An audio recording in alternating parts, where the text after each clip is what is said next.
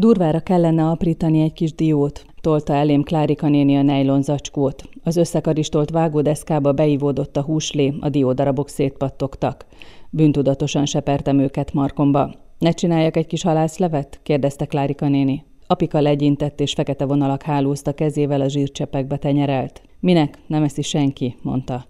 Apika férfias dolognak tartotta a halászlievést. Annyi erős paprikát karikázott bele, hogy kanalazás közben könnyezett a szeme, és foltokban kivörösödött az arca, mint augusztusban, amikor kijött a szénanáthája. Restelte, hogy bőre féltenyérnyi flekkekben hámlik. A kövérpatikus ajánlotta orvosságok nem használtak, csak a népi gyógymódok. Türelmetlenül kivette a kezemből a kést. Nem úgy kell, mondta. Vállával felkaromhoz ért, ahogy odébb tolt, meglepett, mekkora megkönnyebbülést jelent megszabadulni lesújtó tekintetétől. Ha nagy ritkán segítséget kértem tőle, éreztette, hogy nem vagyok méltó az áldozatra. Veled nem lehet együtt élni, mondogatta, a haragudott. Már ez a rövid részlet is sokat elárul mindarról, ami Dobosi be a novellás kötetének egészére jellemző, a látásmódjára, a szövegek témáira, a hangulatára. Kivételes magány a kötet címe, a szerző műfordító, ezért kérdezem először arról, azok a könyvek, amelyeket ő fordít, hatnak-e arra, amit ír? Én mindig úgy gondolom, hogy nem. Jó, nyilván vannak olyan témák, amik azért eh, eléggé felkapottak, úgymond, vagy hogy sokat beszélünk róluk, sokat írunk róluk, és ezek nyilván lépten nyomon visszaköszönnek, tehát mindegy, mit olvasom, mert előbb-utóbb találkozni fogsz olyan témával, mondjuk, hogy családon belüli erőszak. Tehát ezeket nem lehet megkerülni, hogyha az ember fontos dolgokról vagy társadalmi kérdésekről akar beszélni. Tehát de ezek nyilván mindenhol, vagy hát hál' Istennek egyre több helyen inkább így fogalmazok, előkerülnek. És azt gondoltam, hogy stílusában sem hat rám, amit fordítok, de hallottam már ennek ellentmondó véleményeket is, és ez egyébként nagyon érdekes, hogy milyen milyen, milyen egy szövegnek a recepciója, vagy milyen mondjuk egy novellás kötetnek a recepciója. Mert én, ugye, én tudom, hogy mit akartam írni, viszont arra nincsen semmi mód, hogy megtudjam, hogy az olvasó mit olvas. És ezért egy kicsit mindig így meglepetésként érnek az ilyen visszajelzések. Nem rossz meglepetés, tehát hogy nem, én nem érzem magam ettől rosszul, csak hogy mindig rácsodálkozom, hogy, hogy rokonságot vél felfedezni ezzel vagy azzal a szöveggel. Elsősorban a skandináv krimikkel kapcsolatban mondták, hogy ez a hűvösség, vagy nem tudom, lecsupaszítottság, szikárság, ez visszaköszönított így, hogy most tudatosították bennem, még akár egyet is tudok vele érteni, de magamtól így nem jutott eszembe, vagy nem éreztem, hogy ez így működik bennem. Hát igen, a realisztikussága az, hogy nagyon-nagyon közel megyünk a valósághoz, az abszolút párhuzamos, viszont te még közelebb mész. Tehát, hogy én azt figyeltem, hogy nyilván rengeteget beszéltünk korábbi fordításaidról, de hogy úgy tűnik, hogy te sokkal jobban fókuszba helyezel apró dolgokat, tehát még közelebb mész. Örülök, hogy azt mondod, mert ezt, ezt valóban így is szántam, tehát, hogy ez a dolog célba ért nálad, reméljük másoknál is, hogy igen, hogy nekem ez fontos. Én azt gondolom, hogy az apró dolgok azok mondanak el sok mindent, akár rólunk, akár helyzetekről, akár közösségekről. Igen, sok nagy dolog van, sok nagy dologról lehet beszélni, de szerintem az apró dolgok néha árulkodóbbak. És főleg, hogy olyan apró dolgokat tudsz kiszúrni, amit más nem lát. Egyszer egy ismerősöm, aki olvasta pár írásomat, azt mondta, hogy a legjobban a látást szereti benne. Amiket én észreveszek nyilván, mint a, mint a szövegek írója, hogy az az, ami számára más, mint amit máskor olvas. Azt hiszem a harmadik vagy negyedik novelled után fölírtam magamnak, hogy izzadságcsepp, szuvas fogpor felhő. Megint csak a közelség miatt, és ráadásul ezek ilyen nagyon velünk lévő dolgok. Pont azért siklunk át felettem, mert annyira hétköznapi, tehát annyira része a mindennapjainknak, hogy oda sem figyelünk rá. Van egy csomó automatizált cselekvés, van egy csomó olyan dolog, ami már teljesen diszociálódott a tudatunkról, és csak csináljuk, nem gondolunk rá, és valahogy amikor ezek így feltűnnek, vagy ezeket így érzékeli az ember, akkor az azért tényleg ezt a mikroszkópikus nézőpontot, tehát egészen kvantum szintig le lehet menni tulajdonképpen, és fel lehet bontani dolgokat, de ennek nyilván akkor van értelme, hogyha ez elmond valamit arról az adott emberről, arról az adott helyzetről, vagy arról az adott témáról, amiről beszélni akarunk. Néha azon gondolkodtam, hogy az üt nagyobbat az írásaidban, amiről szól a történet, vagy az, amilyennek látjuk ezeket az embereket, főleg családokat, szülő-gyerek kapcsolatokat, családon belüli mindenféle furcsa viszonyokat, amik szokásos kapcsolatok, csak sose nézünk a miére. Bennem egyébként, hogyha elindul egy történet, az többnyire inkább nem maga a történet, nem maga az üzenet, ami így a végén kiboblik, hanem ezek a kis mikroszkopikus képek, mozzanatok, szavak, néha csak egy-egy mondat, egy-egy hangulat, egy-egy hang, ahogy beszél valaki. Kicsit most az ilyen őrültnek fog hangzani, de megszólal a fejemben egy hang. És ebből bomlik ki aztán a történet. Tehát az egy közhelynek hangzik, hogy a történetek önálló életet élnek, vagy a szereplők önálló életet élnek, de valahogy mégis így működik nálam. Hogyha ez elindul, néha még nem is tudom az elején, hogy mi lesz a vége. Vagy hogy hova fog ez az egész kifutni. Csak egyre dúzzad, dúzzad, mint mondjuk egy lejtőn legoruló hógolyó, és a végén lesz belőle valami. És így tényleg megírja magát a történet tulajdonképpen. Persze iszonyú nagy veszteséggel dolgozom. Tehát elkezdek 30-at, abból 29 biztosan a kukába végzi, de lehet, hogy 29 és fél, és esetleg egy-egy mondatot tudok megmenteni. Úgyhogy azt hiszem, hogy, hogy nekem elsődleges inkább ezek az apró mozzanatok és apró dolgok, amikről beszéltél, és nem a történet. De azok a mondatok, amelyek megszólnak a fejedben, az ilyenek, mint például, hogy, hogy azért nem akartam inni, mert attól féltem, hogy megölöm magam? Például, azt hiszem, ez pont egy ilyen volt, de most nem emlékszem már konkrétan, de azt hiszem, hogy igen. Vagy hogy ezek az ostorcsapásszerű végek bizonyos novella utolsó mondataként. Igen, azok is így működnek, és azok a, nem tudom, a kis magvak, amiből kinő az egész történet. Mi a baj itt a szülőkkel? Mikor egy családban ott vagyunk, ott vagyunk az asztal mellett, ahol esznek, vagy alszanak, vagy a szobába beszorulnak, vagy a nagypapa a spájzba szorul be, ahova betolták a sezlont. Milyen rég hallottam ezt a szót. Mintha mindenhol a szülőkkel baj lenne azért. És úgy, hogy közben ők végig jót akarnak, és tulajdonképpen jól is cselekszenek. Hát vagy csak Ugye, úgy tudják, nem? Igen, tehát ők abszolút azt látják saját magukról, hogy ők helyesen cselekszenek, jót akarnak a gyerekeiknek, jó dolgokat tesznek, és közben meg teljesen észrevétlenül és óvatlanul mégis olyan sebeket ejtenek rajtuk, amik aztán soha nem gyógyulnak be. Úgyhogy nincsenek tudatában. És mondjuk, hogy eltelik 20-30 év, és ezt visszahallják, el se hinnék, hogy ez baj volt, vagy hogy ezzel baj volt. Egyébként bennem én nagyon erősen, ugye én a 80-as, 90-es években voltam, gyerek nagyon erősen él az a világ, ahogy akkor funkcionáltak a családok, és amit akkor gyermeknevelési eszmének tartottak, vagy, vagy ideálnak, amikor nyugodtan elhangozhatott egy olyan mondat, hogy na, ennek is kettessel kezdődik a személyi száma vagy a fiúgyerek az igazi. Számtalanszor hallottuk mindannyian, és akkor ezeket még így ki is lehetett mondani. És nekem az a döbbenet, hogy, hogy akkor ezt így hogy nem tudták, vagy hogy nem érzékelték, hogy ez nem jó. Hogy ez bántó. Igen, hogy ez bántó. Ugye De ennél sokkal durvábbakat is mondanak a gyerekeknek. Persze, mint az egyik gyereket példaként állítja a másik elé, és hogy ez milyen. És egyébként engem ez is érdekel, és ez is szerintem több történetbe visszatér. Egyre többet beszélünk most már a családon belül erőszakról, vagy a, a, az abúzusról, de mindig a fizikai formájáról. De ugye a fizikai abúzus, azt most már így elkezdtük tematizálni, nagyon helyesen természetesen, tehát kell beszélni róla, nyilván kell megoldásokat találni.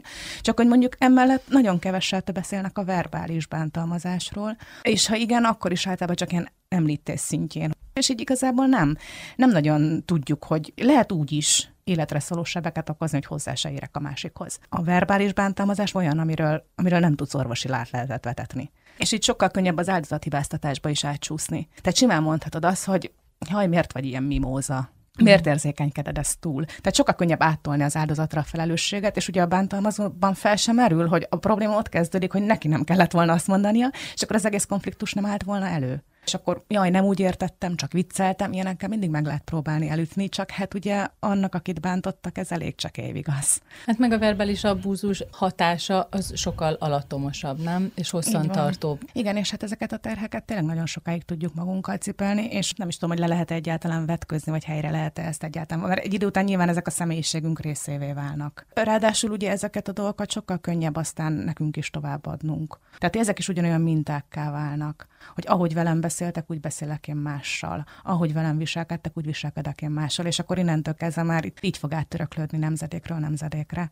És ennek is valahol gátat kell vetni, nem csak a fizikai erőszaknak. Lehet tipizálni. Vannak olyan szülők, akik azért bántják zsigerből a gyereküket, mert történetesen lány, mint itt a nagypapa, jaj, te úgyse tudsz autót vezetni, erre se vagy képes, arra se vagy képes, mondja a felnőtt lányának, ugye? Vagy van olyan szülő, aki a saját nyomorát próbálja leverni a gyerekén, tehát például ez a közepes képességű gyereknél ez a mi, mi nem éneklünk, mi nem állunk ki, ugye ez ebben Igen. van. Mi nem szoktuk ezt csinálni, mondja az anya folyton a lányának, és ezzel tulajdonképpen minden ágat levág, minden hajtást levág róla. Igen, ez, a, ez az első dolog, ez is engem nagyon-nagyon foglalkoztat, hogy mennyire lehet azok szerint a, a normák vagy világ világszemlélet inkább szerint élni, amit mondjuk otthonról hozunk magunkkal. Tehát szintén ugye 80-as évek ott még majd, hogy nem normális volt ilyesmit feltételezni, hogy a nők és az autóvezetés, a nők és a műszaki dolgok, ezek ugye nem férnek meg egymással, te nem, nem vagy az autóval jó barát. Ott még sokkal inkább ilyen hagyományos női szerepekre nevelték a kislányokat. Azzal együtt, hogy közben meg valahol kicsit ilyen, nem azt akarom mondani, hogy lenézette munkának számított például a házi munka, de ugye az egy ilyen másodrangú vagy másodrendű tevékenység volt. Nyilván a kenyérkereset volt az egyes számú, és akkor ott állt az apa, mint a kenyérkereső, és akkor a feleség megvégezte a házi munkát, meg a gyerekkörű teendőket, és egyébként én megkockáztatom, hogy ma is nagyon sokan ezt szerint a modell szerint élnek, ha bevallják, ha nem. És ugyanezzel a mozdulattal, hogy ezt másodrendű munkának tekintették, meg erre nevelték a lányukat. És ugye ez a nagyapának nagyon nehéz volt történetbe, ami még szintén előkerülnek kicsit ilyen megkopott és idejét múlt elméletek, hogy a nagypapát zavarja az, hogy színesbőrű az orvos a kórházban, vagy hogy ötvenszer elmondja, hogy neki csak a víz veszi el a szomját, és a mm, édes üdítők semmire nem jók, meg hogy minek külföldre menni, amikor Magyarországon is nagyon sok szép hely van, meg minek utazni, mert ott is ugyanolyan, mint itt. Ezeket így számtalanszor hallottuk gyerekkorunkban. És ezek azért már úgy kicsit túlhaladottnak érződnek, és így benne mindig felmerül a kérdés, hogy meddig védhető a hagyománytisztelet. És van-e olyan pont, ahonnéttől ez önmaga ellentétébe csapát és ártalmassá válik? Tehát alkalmazhatjuk-e 2022-ben azt az életszemléletet, amit a szüleinktől tanultunk, akik az 1960-as, 70-es években alakították ki a véleményüket, az alapján, amit ők a szüleiktől tanultak, akik az 1930-as, 40-es években szocializálódtak. Most a számok ügyében csak így a hasamra csaptam, tehát ugye eltelt száz év. És hogy ez a fajta világnézet, mondjuk, amit a nagypapa képvisel abban az írásban, mennyire állja meg a helyét mondjuk 2022-ben. És ennek a megfejeléseként ugye az a kamasz fiú, aki a történetnek a nézőponti karaktere, ő benne felmerül az, hogy ő esetleg homoszexuális. Na most egy ilyen közegben hogy lehet például erről beszélni? Vagy hogy lehet ezt, ezt a témát egyetem megpendíteni a családban? Hogy ezek azért így elég komoly kérdéseket vetnek fel bennem, tehát ez az, ami így engem foglalkoztat, és Persze, hogy elfelejtettem a másik. A másik a közepes képességű gyerek, amikor az anya azt mondja, hogy igen, mi ilyenek vagyunk. Igen, igen, igen. Hát ez is ugye tulajdonképpen ugyanoda vezet vissza, hogy a női szerepek, és akkor mi mindenben egyformák vagyunk, hasonlítunk egymásra, és hát nyilván továbbadja azt, ami, ami benne él. Tulajdonképpen a saját gátjait építi ki benne is te megmutatod ezeket az együttéléseket, ugye a felnőtt nő az anyukájával, az első történetben akár, vagy tényleg ez a nagypapa ott van a lakásban, és máshol is előfordul, hogy ott van a nagyszülő, és hát mindig korlátként, és ugye gyerekesítve van a felnőtt. Egyszerre legyél anyád lánya és lányod anyja, ami nyilván nagyon nehéz. Igen, tehát ez a probléma is foglalkoztat engem, amikor így a szülők kiskorúsítják a saját nagykorú gyerekeiket, akik hát nyilván már valamilyen szinten megállták a helyüket az életbe, vagy letettek valamit az asztalra, vagy eljutottak valameddig, de ugye az, nálunk még mindig az a legnagyobb dicséret, hogy ügyes vagy. Erre szoktam azt mondani, hogy a kisfiú ügyes az óvodába, aki elkapta a pöttyös labdát, én most valami teljesen más csináltam. Ami nyilván van benne egyfajta vitriolosság, vagy nem tudom, nem gondolom én ezt száz százalékban így, hanem maga ez a jelenség, hogy kiskorúsítják a felnőtt gyerekeiket, és ez azért tényleg egy ilyen, mintha két örlőkő között lenne az az ember, akinek mind a két szerepben egyszerre kell megfelelnie. Ebben is próbáltam így elmenni olyan témák fel, amik periférikusabbak vagy marginalizálva vannak. Például a WordPress fotó egyik képéhez írott novellám, aminek a legbecsesebb tulajdona címe, az a fénykép, amihez ez a szöveg készült, úgynevezett újjászülött babákat ábrázol, ezek ilyen hiperrealisztikus csecsemők, akiket nem tudom, szilikonból alakítják ki a testüket, van erezetük, nyáluk, könnyük, valami elektromos szerkezetet építenek beléjük, ami még a szívverést, meg a lélegzést is tudja imitálni, sőt a szempillához emberi hajat használnak, tehát ilyen tényleg borzasztóan realisztikusak, és úgy néznek ki, mint az igazi csecsemők. Szerintem egy kicsit hátborzonkat az egész. És általában ezek a babák gyűjtőköz kerülnek, illetve olyan édesanyákhoz, akiket valami traumaért, nem tudom, elvet átéltek, vagy halva született a babájuk, vagy valamiért elveszítették a gyereküket.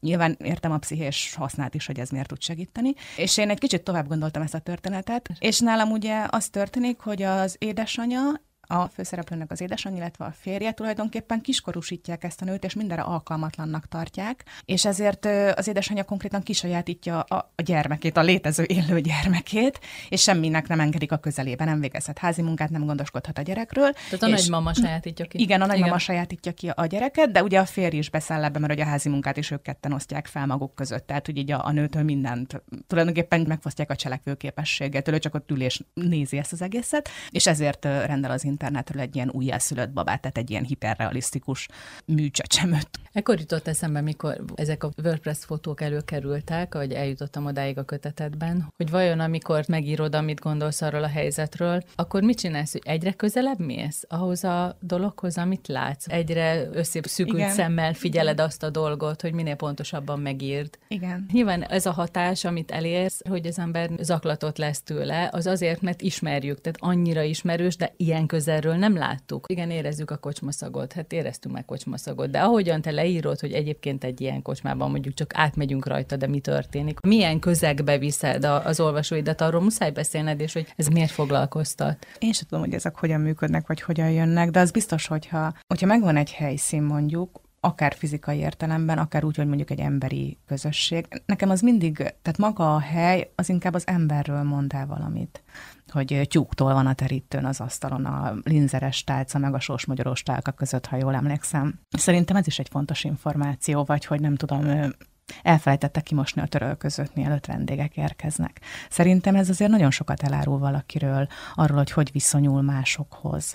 Mert ugye ugyanez az ember például mindig magáról beszél, és folyton mosolyogni kell rá, amit megfájdul az ember arca, mondja a kislány narrátor.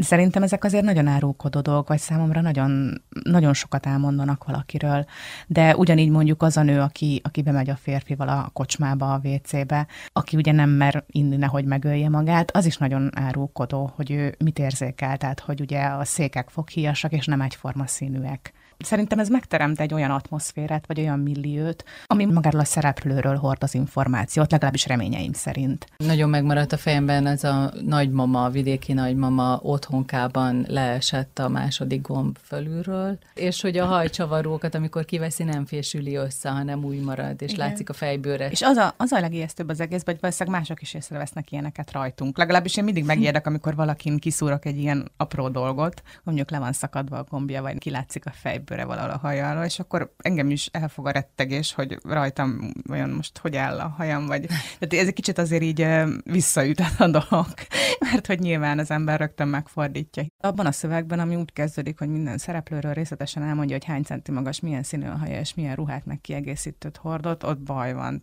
az valószínűleg nem lesz jó szöveg. Szóval a nagyon jellegzetes pontok kiemelése szerintem sokkal közelebb vissza ahhoz, hogy megismerjünk egy jellemet, vagy egy karaktert, vagy egy típus figurát. Na jó, de hogy úgy ismer meg az olvasó a te történetedben egy figurát, hogy a lefolyó tisztító műanyag flakon, ez hogyan koszolódik és penészedik, és lesz rajta mindenféle. Szerintem mindenki járt már úgy, hogy takargatott tárgyakat, amiket sose dobott ki, pedig tudta, hogy ki kéne, de ott voltak, és hát akkor óhatatlanul ez történik, hogy lerakódik rájuk a por. Jó, de ennek ott funkciója is van. Igen, nyilván, nyilván csak akkor írja le így az ember, mm. hogyha annak aztán később funkció. Ez az olyan, mint a, a pisztoly, hogyha a színpadon van egy pisztoly, akkor az előbb-utóbb el fog sülni. Tehát ha van egy lefolyó tisztítónak részletes leírás, akkor annak szerepe lesz ez egészen biztos. A novellahoz azért nagyon szűk, vagy nagyon kevés mozgásteret ad, hogy felesleges dolgokról lehessen beszélni. Tehát ott, ott azért mindennek pontosan a helyén kell lenni, milliméterre kimérve ahhoz, hogy jól tudjon működni. De az neked biztonságot ad? Tehát azért novellát írsz, mert pont, hogy ilyen keretek vannak, amiben így faltófalig egyrészt, jól vagy? Egyrészt igen, nekem ez biztonságot ad. Nem próbáltam, jó, biztos kamaszként próbáltam regényt írni, igen, rémlik is egy Jézusról szólt egyébként. Nem emlékszem semmi más, csak arra, hogy Jézusról szólt. Örülök, hogy nem kell elolvasnom, biztosan nem volt jó. De én igen, jól érzem magam ebbe, hogy vannak szabályok, és hogy, hogy szűk a tér és hogy nem kell beláthatatlanul sok szereplőt mozgatni, nem kell hatalmas időintervallumokat átfogni, és hatalmas tereket berendezni.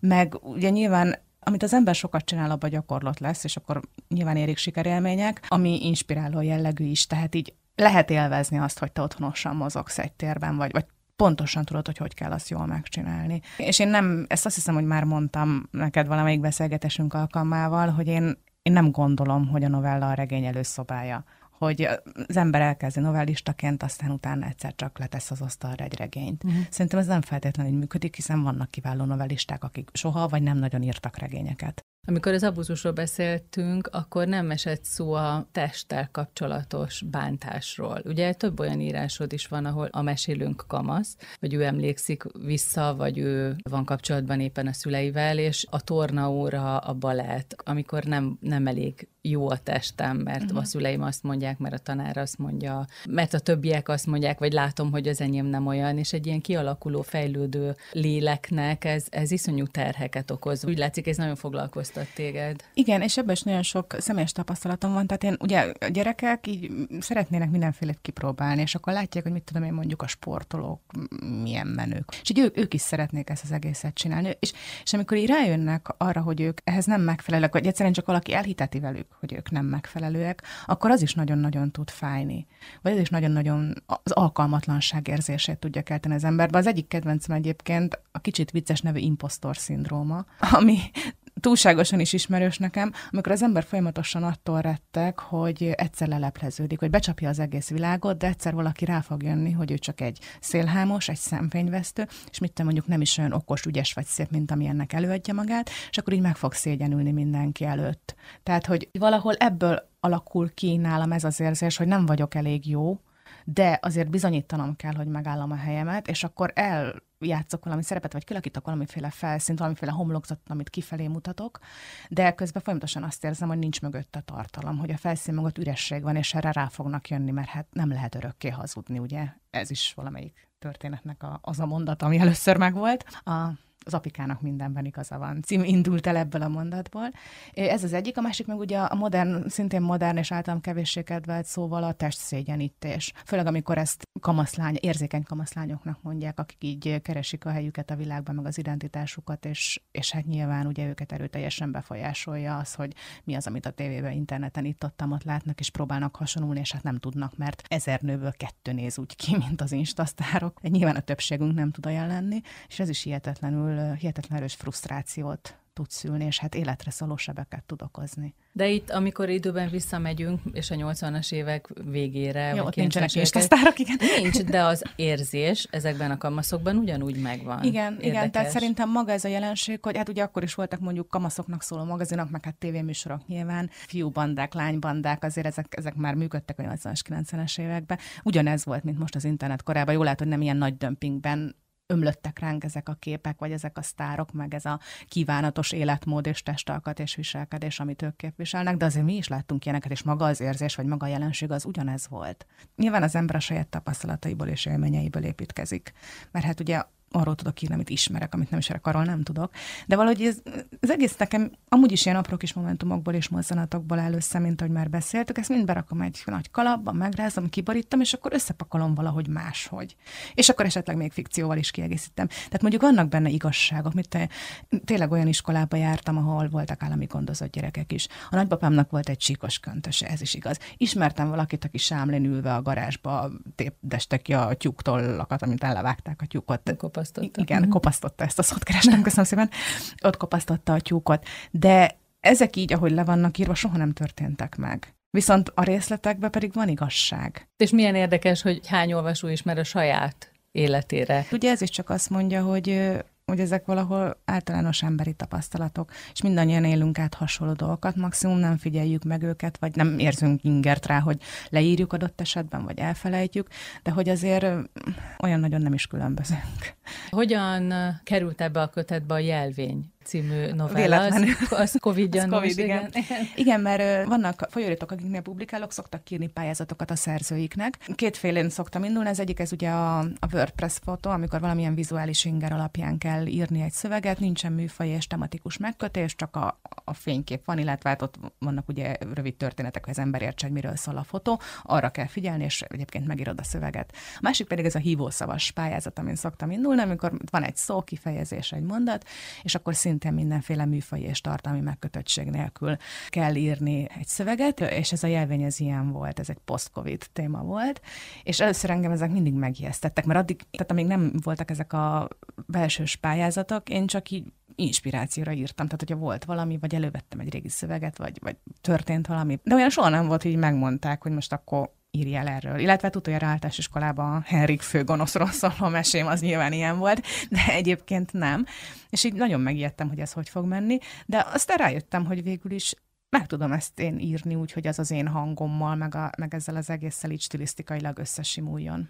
Legalábbis azt gondolom, hogy sikerült. De ez egy elképzelt jövőben. Ez egy elképzelt jövőben játszik, igen. És de azért próbáltam olyan dolgokat beépíteni, ami több novellában is előkerül, például ezek a nyelvi reflexiók, amikor a fősök azon gondolkodnak, hogy mit jelentenek igazából a szavak. Hogy ez most jó megfogalmazás volt-e, hogy van a szavaknak szavatossági ideje, ez azt hiszem pont a jelvényben van, de van olyan is, amikor ez pedig az apikás történetben van, amikor azon gondolkodik a főhős, hogy kiavítsa a másik nyelvi hibáját, amiért Tepsinek mondta a Tepsit a Klárika néni. Ezek is egyébként ilyen hétköznapi valóság számomra, amikor azon gondolkodom, hogy kiavítsam el a másik nyelvi hibáit, és néha nehéz ellenállni, de hát ugye szeretném megtartani a barátaimat, úgyhogy többnyire azért uralkodok magamon. Szóval, hogy, hogy igen, ez úgy került ide, hogy ez egy ilyen hívószavas pályázatra született, és úgy gondoltuk a szerkesztőimmel, hogy ez azért így stilisztikailag belefér ebbe a kötetbe, mm. nem lók ki nagyon. Lényegében arról szól, hogy annak van jelvénye, aki nem beteg, aki nem fertőzött, és hogy lehetőleg ne érintkezzen senkivel, Igen. akinek nincs jelvénye. Igen. És hogy ez hogyan osztja meg a társadalmat, és hogyan válik teljesen természetessé. Igen, és ez egy ilyen választóvonal lesz, tehát lényegében két részre bomlik a társadalom, a jelvényesek és a jelvénytelenek. Vagyis azok, akik egészségesek, megkapták az oltásaikat, letesztelték őket, stb. stb. És a másik csoport meg ugye, aki nem tehát ez már azért így, ennyire azért nem fajultak el a dolgok, szerencsére itt a mi világunkban, de... De tovább gondoltad. Igen, tovább Aha. gondoltam. Még két dolog van, amiről szerintem mindenképpen fontos beszélni. Az egyik a szégyen. Ez a szégyellem, hogy hogy néz ki a lakásom. Bejön valaki, egy szerelő, és leszólja, és az mit vált ki, hogy hogy nézek én magam ki, hogy szégyellem a szüleimet, mások is tudják, hogy ők így viselkednek, és rengeteg-rengeteg mindent, hogy ez vajon ugyanígy ilyen generációs kérdés, ez a szégyenérzet. Valószínűleg igen, tehát hogy ez, ez azért ered valahonnan, hogy az emberek szégyellik magukat, szégyellik a környezetüket, szégyellik a hozzájuk közel állókat, vagy szeretteiket, tehát ez nem magától alakul ki. De valószínűleg ez is még a 80-as éveknek a gyereknevelési szokásaival hozható hogy össze, ahol ugye mindig, akkoriban ugye nem volt divat az, hogy gyerekpszichológushoz rohanjunk, és akkor mondjuk egy trauma megoldásánál az volt a legjobb módszer, hogy nem szégyelled magad ekkora lány létedre, vagy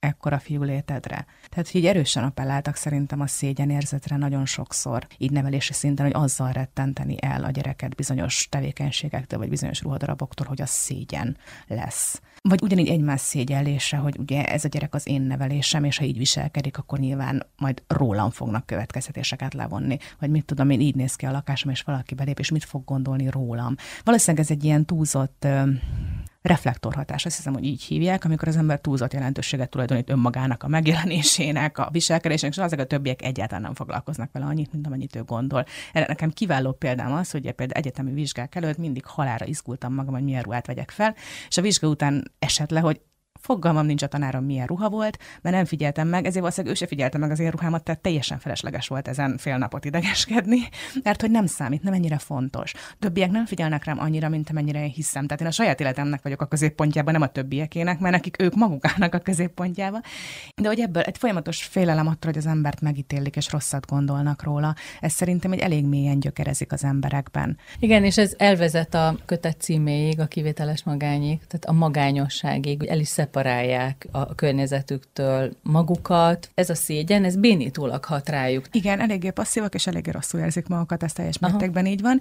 Én is ezt éreztem, vagy én is ezt, ezt gondoltam, és az is igaz, hogy így a szégyenükben is bezárkoznak. Illetve ennek a magánynak van még egy olyan vonatkozás, és hogy egyfajta meg nem értettség. Például a lefolyó tisztítós történetben van az a szereplő, akinek ugye, aki fényképezés kiállítása van.